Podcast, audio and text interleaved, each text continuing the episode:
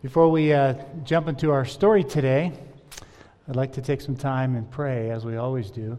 And just a reminder, inside of our bulletin are not all the prayer requests, but many of the prayer requests. And don't forget to be praying for each other throughout the week. I know I thoroughly enjoy it when you're praying for me and you let me know. And we look at all the things that God has done the last several years, and it just reminds us. So let's take some time together. Father, we have many things to lift up to you. The whole list, we're not going to pray for them all today, but we offer them up to you, Lord, with sincerity, and grateful that you are a God that we can trust and that we can come to. Lord, thank you for all of the many ways you've worked in our fellowship and the people that you have impacted, the ones who have struggled with cancer and you've healed. And Father, we lift up those who remain sick in our group, and we have several.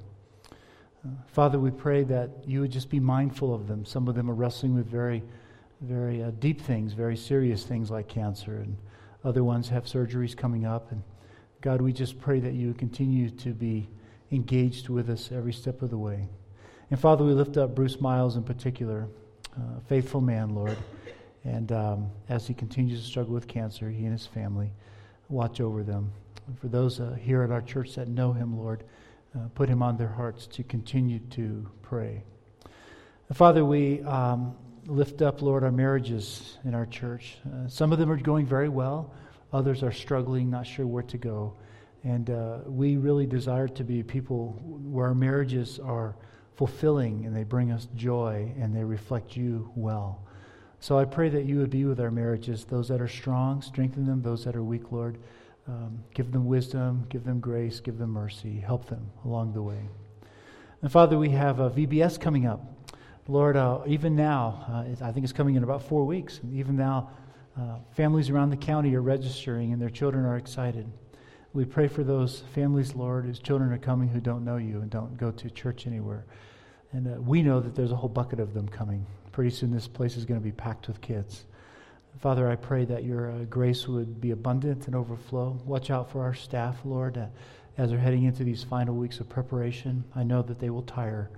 So give them strength to continue to do the good things that will bring fruit for our church. And Father, we do lift up our teenagers. I think of the struggles and the trials going on at the middle school and some in the past at the high school. Father, it just seems that our children are growing up in a world that's a little different than what I grew up in. And more than ever before, they need to know of your goodness. They need to know of your strength. They need to know, Lord, of your wisdom and your sovereignty. Father, I pray that you would continue to teach our teens in the two schools. And Father, I pray for the middle school in particular. They've had a rough 2 or 3 weeks. And I pray that you would let this week be peaceful for them.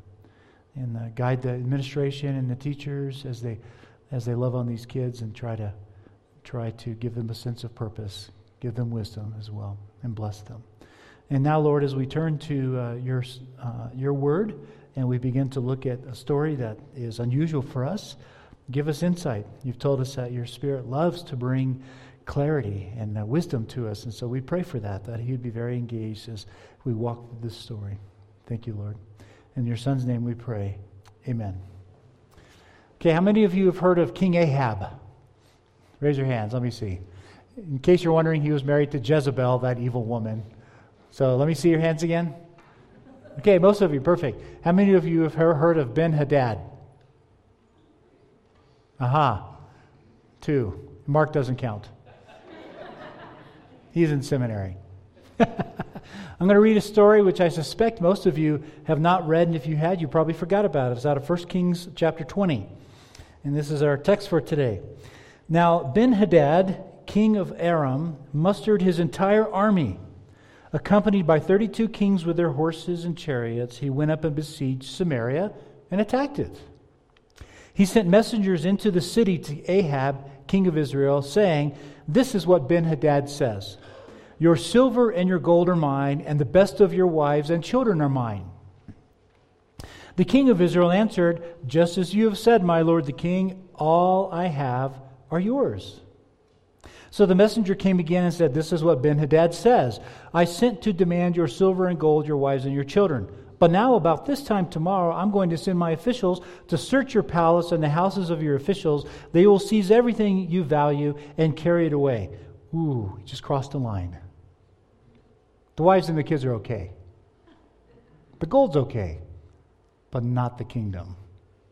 The king of Israel summoned all the elders of the land and said to them, see how this man is looking for trouble? When he sent for my wives and my children, my silver and my gold, I didn't refuse him.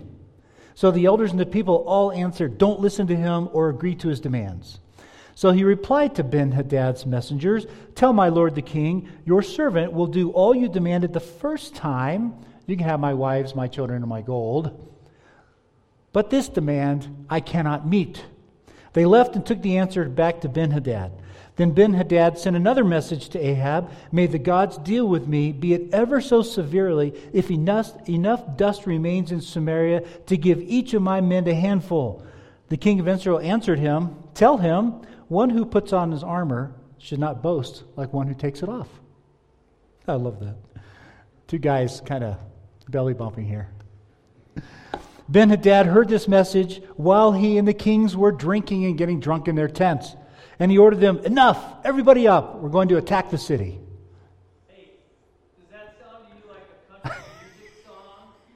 Hey, Bob, hold my beer and hold it. And all I do is Mark and I have a lot of fun during the week on these stories. We share with each other what we're going to do. When I read this story to Mark said, it sounds like a country western song. You can have my gun, you can have my women, but you can't have my pickup truck. That's what's going on here. It's a fascinating story. Before I explain it to you, I'm going to go back a couple of chapters, chapter 16, and I want you to hear how Ahab is introduced. This is very important to the story. 1 Kings 16, verse 29. In the 38th year, Asa, king of Judah, that's the southern kingdom. The kingdoms had divided by now, so you have the southern kingdom Judah, the northern kingdom Israel. In the 38th year of Asa, who's the king of Judah, Ahab, son of Omri, became king of Israel. So he's the king in the northern kingdom. He reigned in Samaria over Israel 22 years.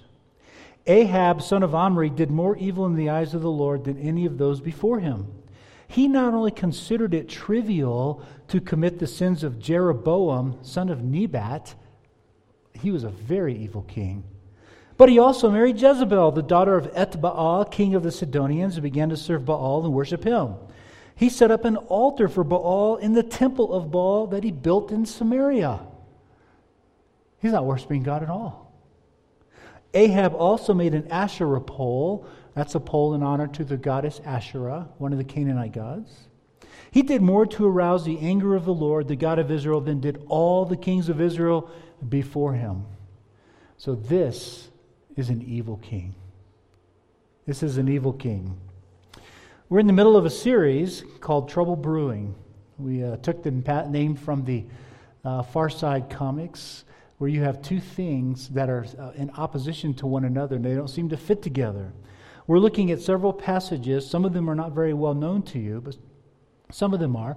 But in these passages, something is happening and the story begins to unfold. And then with the word meanwhile, we find out there's another story underneath it. And what we learn from these stories is that God is always at work under the surface, brewing the solution. Yes, pun intended.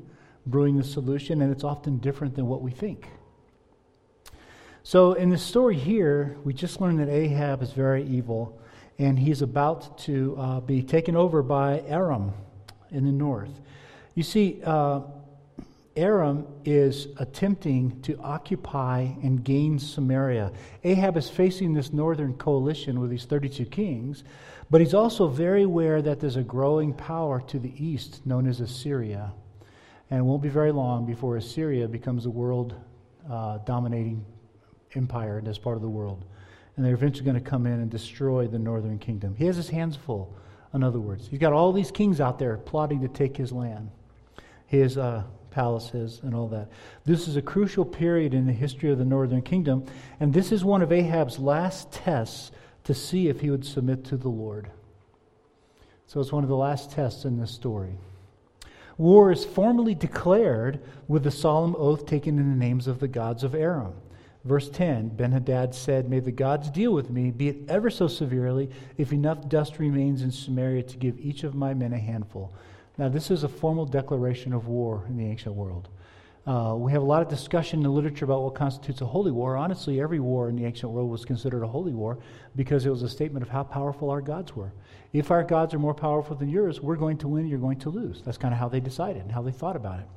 But furthermore, Ben-Hadad is talking about total annihilation of Samaria. If enough dust remains in Samaria to give each of my men even a handful, that's total destruction. And he's saying, I have the army to do it. And I have the gods to back me up. You're in trouble. Total annihilation. So just at this part of the story, we learn several things. We learn much about the cultural values of the day, and we learn something about men. Some things don't ever change, do they? We boast and we goad each other into action. We do all of that. But the cultural values, I'll give up my wives and children. We can't even conceive of that, can we? That's how little value they had in this part of the world. Largely considered property. I can replace them. You can have them. Just don't take my kingdom. It's amazing. It's amazing. We also learned about Ahab's character. Never once in the story has he asked God for help or direction or anything like that. Then verse 13, meanwhile, here's another story beginning to emerge underneath this one. Meanwhile, a prophet, verse 13, a prophet came to Ahab, king of Israel, and announced, "This is what the Lord says. Do you see this vast army? I will give it into your hand today, and then you will know that I am the Lord." "But who will do this?" asked Ahab. The prophet replied, "This is what the Lord says. The junior officers under the provincial commanders will do it." Not even your senior leadership. We're going to rout this army with the junior guys. So Ahab asks, "Well, who will start the battle?" And this prophet says, "You will." So God sends a prophet to Ahab, and he's going to act, and the reason he's going to act is in verse 13. "I will give this army into your hand today so that you will know that I am Yahweh. I am the Lord." Capitals L-O-R-D. The one true living God.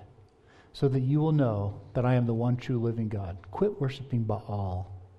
So that's his reason. He's continuing to give Ahab opportunities to serve and to know this true God who is his covenant God, the God who is there to protect him and to watch over him.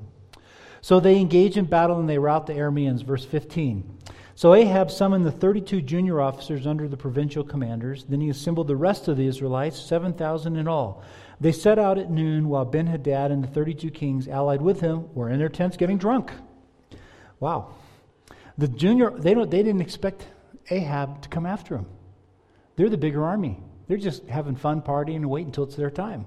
The junior officers under the provincial commanders went out first. Now, Ben-Hadad had dispatched scouts who came back and reported, "Men are coming at us from Samaria." So he said, "Well, if they've come out for peace, take them alive. If they've come out for war, take them alive. We need slaves. Take them alive." He's not worried in the slightest. The junior officers under the provincial commanders marched out of the city with the army behind them. And each one of them struck down his opponent.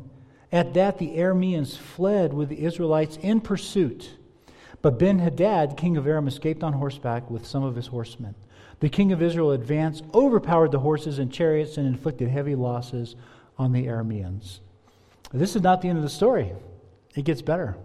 So God sends a prophet back to warn Ahab, verse 22. "Afterward, the prophet came to the king of Israel," this is Ahab, "and said, 'Strengthen your position and see what must be done, because next spring the king of Aram is going to attack you again.'" So he has time to regroup.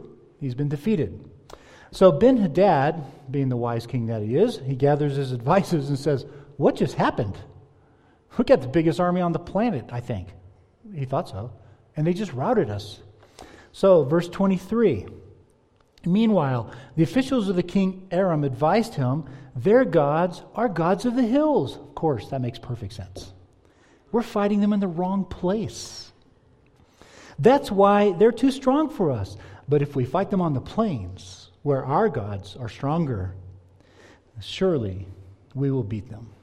Do this. Remove all the kings from their commands and replace them with other officers. Wipe out your whole leadership. Those of you that are retired military, I wonder if that's a good plan, to wipe out your senior leadership.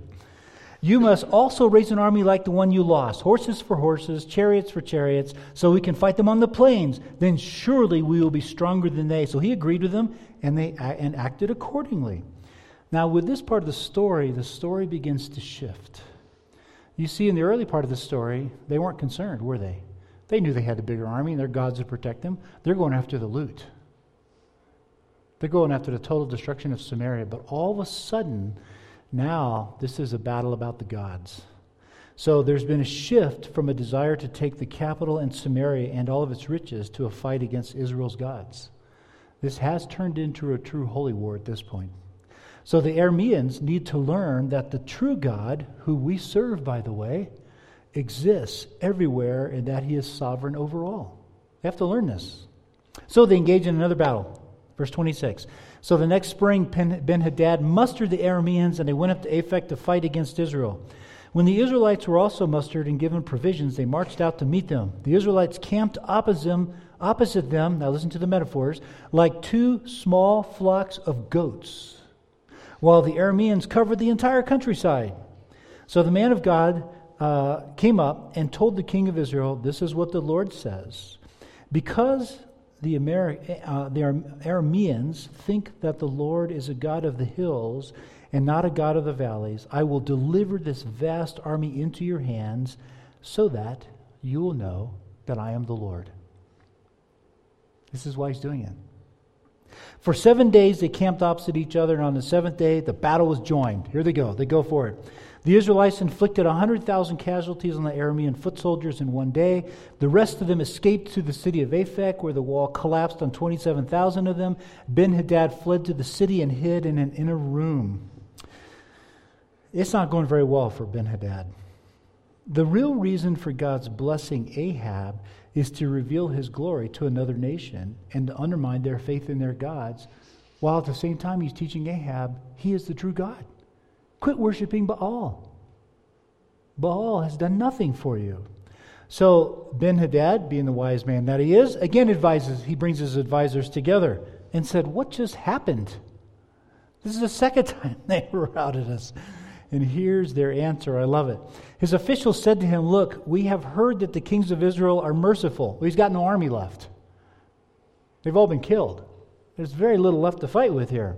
"We've heard that the kings of Israel are merciful. Let us go to the king of Israel with sackcloth around our waists, ropes around our heads. Perhaps he will spare your life." So wearing sackcloth around their waists and ropes around their heads, they went to the king of Israel and said, by the way, the ropes around their head communicates, "I'm now your prisoner. You know, you can lead me wherever you want." And they said, "Your servant Ben-Hadad says, 'Please let me live.'" So the king answered, "Is he still alive? He's my brother. He's my peer." Then the men took this as a good sign, and they were quick to pick up his word. "Yes, your brother Ben-Hadad," they said. "Go get him," the king said. So when Ben-Hadad came out, Ahab had him climb up with him into his chariot. He's treating him with equality, with deference. "I will return the cities my father took from your father," Ben-Hadad offered. "You may set up your own market areas in Damascus as my father did in Samaria. So I'll give you back all the stuff that we stole if you let me live." You know, watching out for himself. I love it. Ahab said, "On the basis of this treaty, I will set you free." So he made a treaty with him and let him go. Wow. It's a very different world than ours, isn't it? In some respects.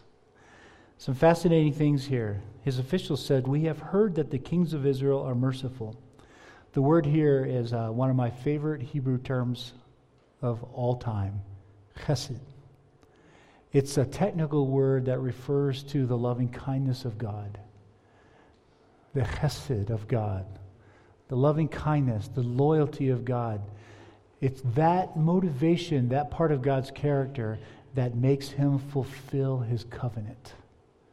It's the chesed of God that makes him never forget his promise to us, to always come back for us. It's a word used all throughout the Old Testament, and it's a word that describes this incredibly rich, loving, merciful God. And they said, we have heard that the kings of Israel demonstrate chesed. They knew of God's covenantal love, and the Arameans had heard of it. And so they believe that the kings of Israel are going to demonstrate that same level of commitment that God does. So Ahab relents toward Ben-Hadad, grants him freedom in exchange for returning the cities that he had taken. Now Ahab continues to demonstrate either an unawareness or a disregard for God's desires. By now he should know who his God is. Unfortunately, he continues to act in very selfish ways at very great costs. Listen to the last part of the story. Chapter 20, verse 35. By the word of the Lord, one of the company of the prophets said to his companions, strike me with your weapon, but he refused. So the prophet pronounces judgment. Verse 37, the prophet found another man and said, strike me, please. So the man struck him and wounded him. Then the prophet went and stood by the road, waiting for the king. He disguised himself with his headband down over his eyes. This is an acted parable. Jesus told parables. This is one that's acted out, very similarly to what Nathan did with David. He's acting out a parable to get the King Ahab's attention. As the king passed by, the prophet called to him, your servant went into the thick of the battle, and someone came to me with a captive and said, guard this man. If he is missing, it will cost you your life or his life, or you must pay a talent of silver. That's a lot of money, by the way. While your servant was busy here and there, the man disappeared. Okay, now in the ancient world, the laws were pretty simple in this regard. If you were assigned responsibility for a criminal or a prisoner, it's your responsibility. If they escape, they take your life. Somebody's going to pay. That's the story, that's the cultural value that's behind the story of the Philippian jailer in Acts 16. You see, the Philippian jailer is in his home, and he has all the prisoners secured nice and tight in the prison, and the prison would have been a cave that would have gone back into where it's very dark and moist and damp and all that kind of stuff. And so he's there. Yeah, thank you. And there's an earthquake. He runs out and sees the prison gates have fallen off. Okay, now what do prisoners do when there's no guard around and the gates are open? Whew, they're gone. So it doesn't matter anymore.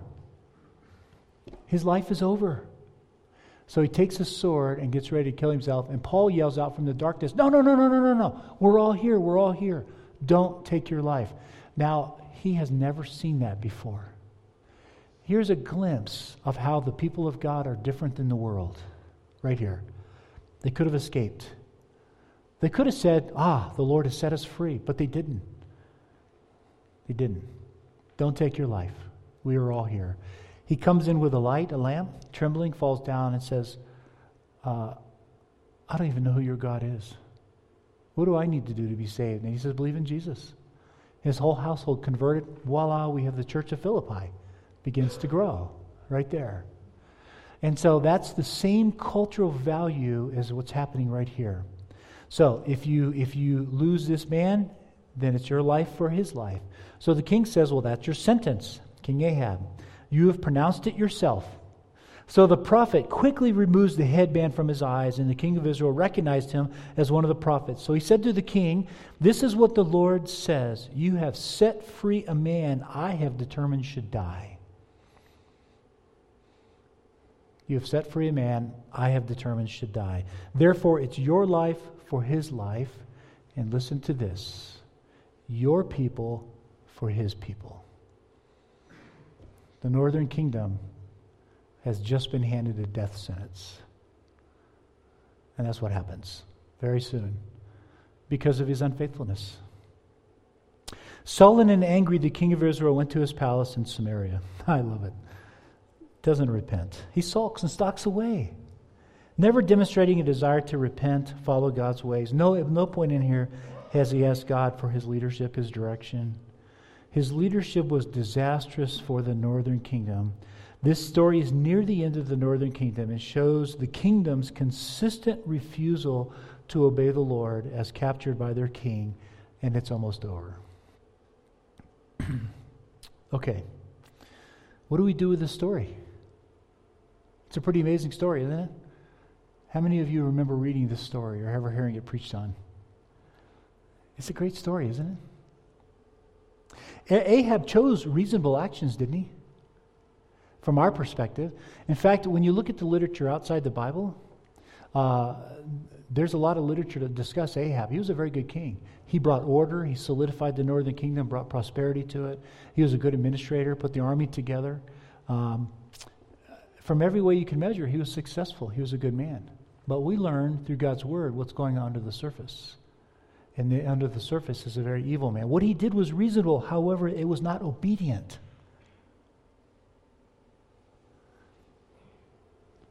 You understand the difference? It was reasonable, but it wasn't obedient. The story reveals the truth about Ahab's character. He consistently acted in his own best interests rather than the interests of God. So this raises several questions that we need to wrestle with. I'm going to leave you with these questions. What does it mean for God to be God? What does it mean? You see, God can use anything that he created, which is everything, to fulfill his mission. He can use angels, he can use demons, he can use Satan, he can use Christians, he can use non-Christians, he can use earthquakes, he can use floods, he can use whatever he wants, because he created all of it to accomplish his mission that all of creation would know and worship him alone as God. God gets to be God. We don't get to be God. That's uncomfortable, isn't it? Because we think with our distorted, depraved sense of justice, we know what's right and what's wrong. And we don't. The Bible's full of these stories where what we think is reasonable is not reasonable in God's eyes. Reasonable is not the same as obedient. In other words, God, who is God, and does he have the right to rule over our lives, even if we disagree with him?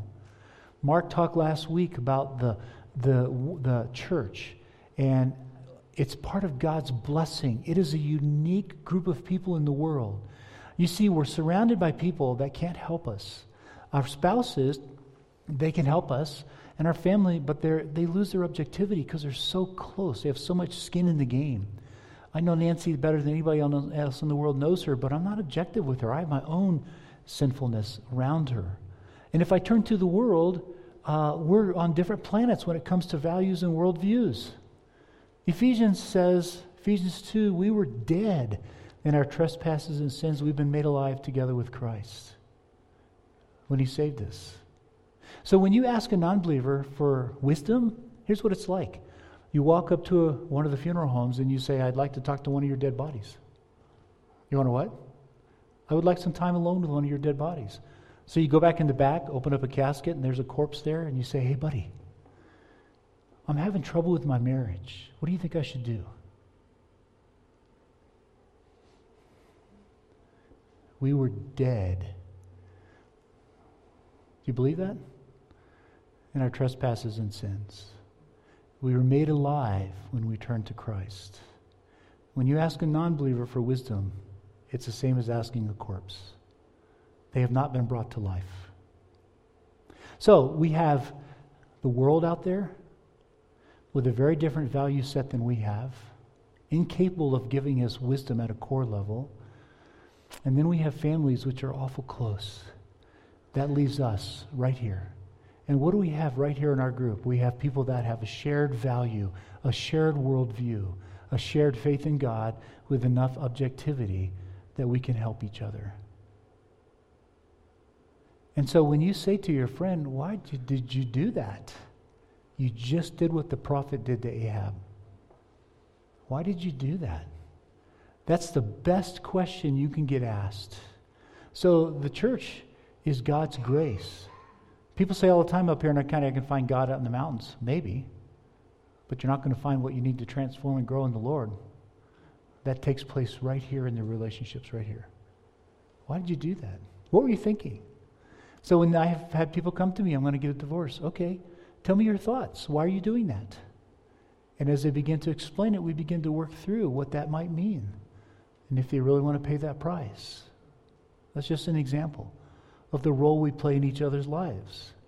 You see, when you look at what we learn from this story is that God is God, but we learn something else. Just because you're experiencing success does not mean that you're demonstrating obedience. Just because you're experiencing success does not mean that you're experiencing God's blessing. Don't be fooled. By the same token, just because you're experiencing failure, do not assume you're being punished. I've told the elders many times, if I have a choice between two elders, one has been successful in business but has never learned the ways of the Lord, and one's gone through bankruptcy and they're humble and they've learned faith, I'll take that one every day. You see, the story of Solomon teaches us that. Arguably the worst king in Israel's history. He's the one that planted the seeds for King Ahab to do what he did. Failed miserably in every area, and yet he wrote the best wisdom literature the world has ever seen. Because at the end of life, he realized the tragedies of his life. So, blessing does not equal success, and failure does not equal punishment. Reasonable success is not the same as obedience. So, are there consequences for putting our own comfort and glory first rather than obeying God? Yeah, there are. So here's the question I want to leave you with. In what ways do you choose to put your own comfort and glory first before God's will? What ways do you do that? Every one of you does it. I do it.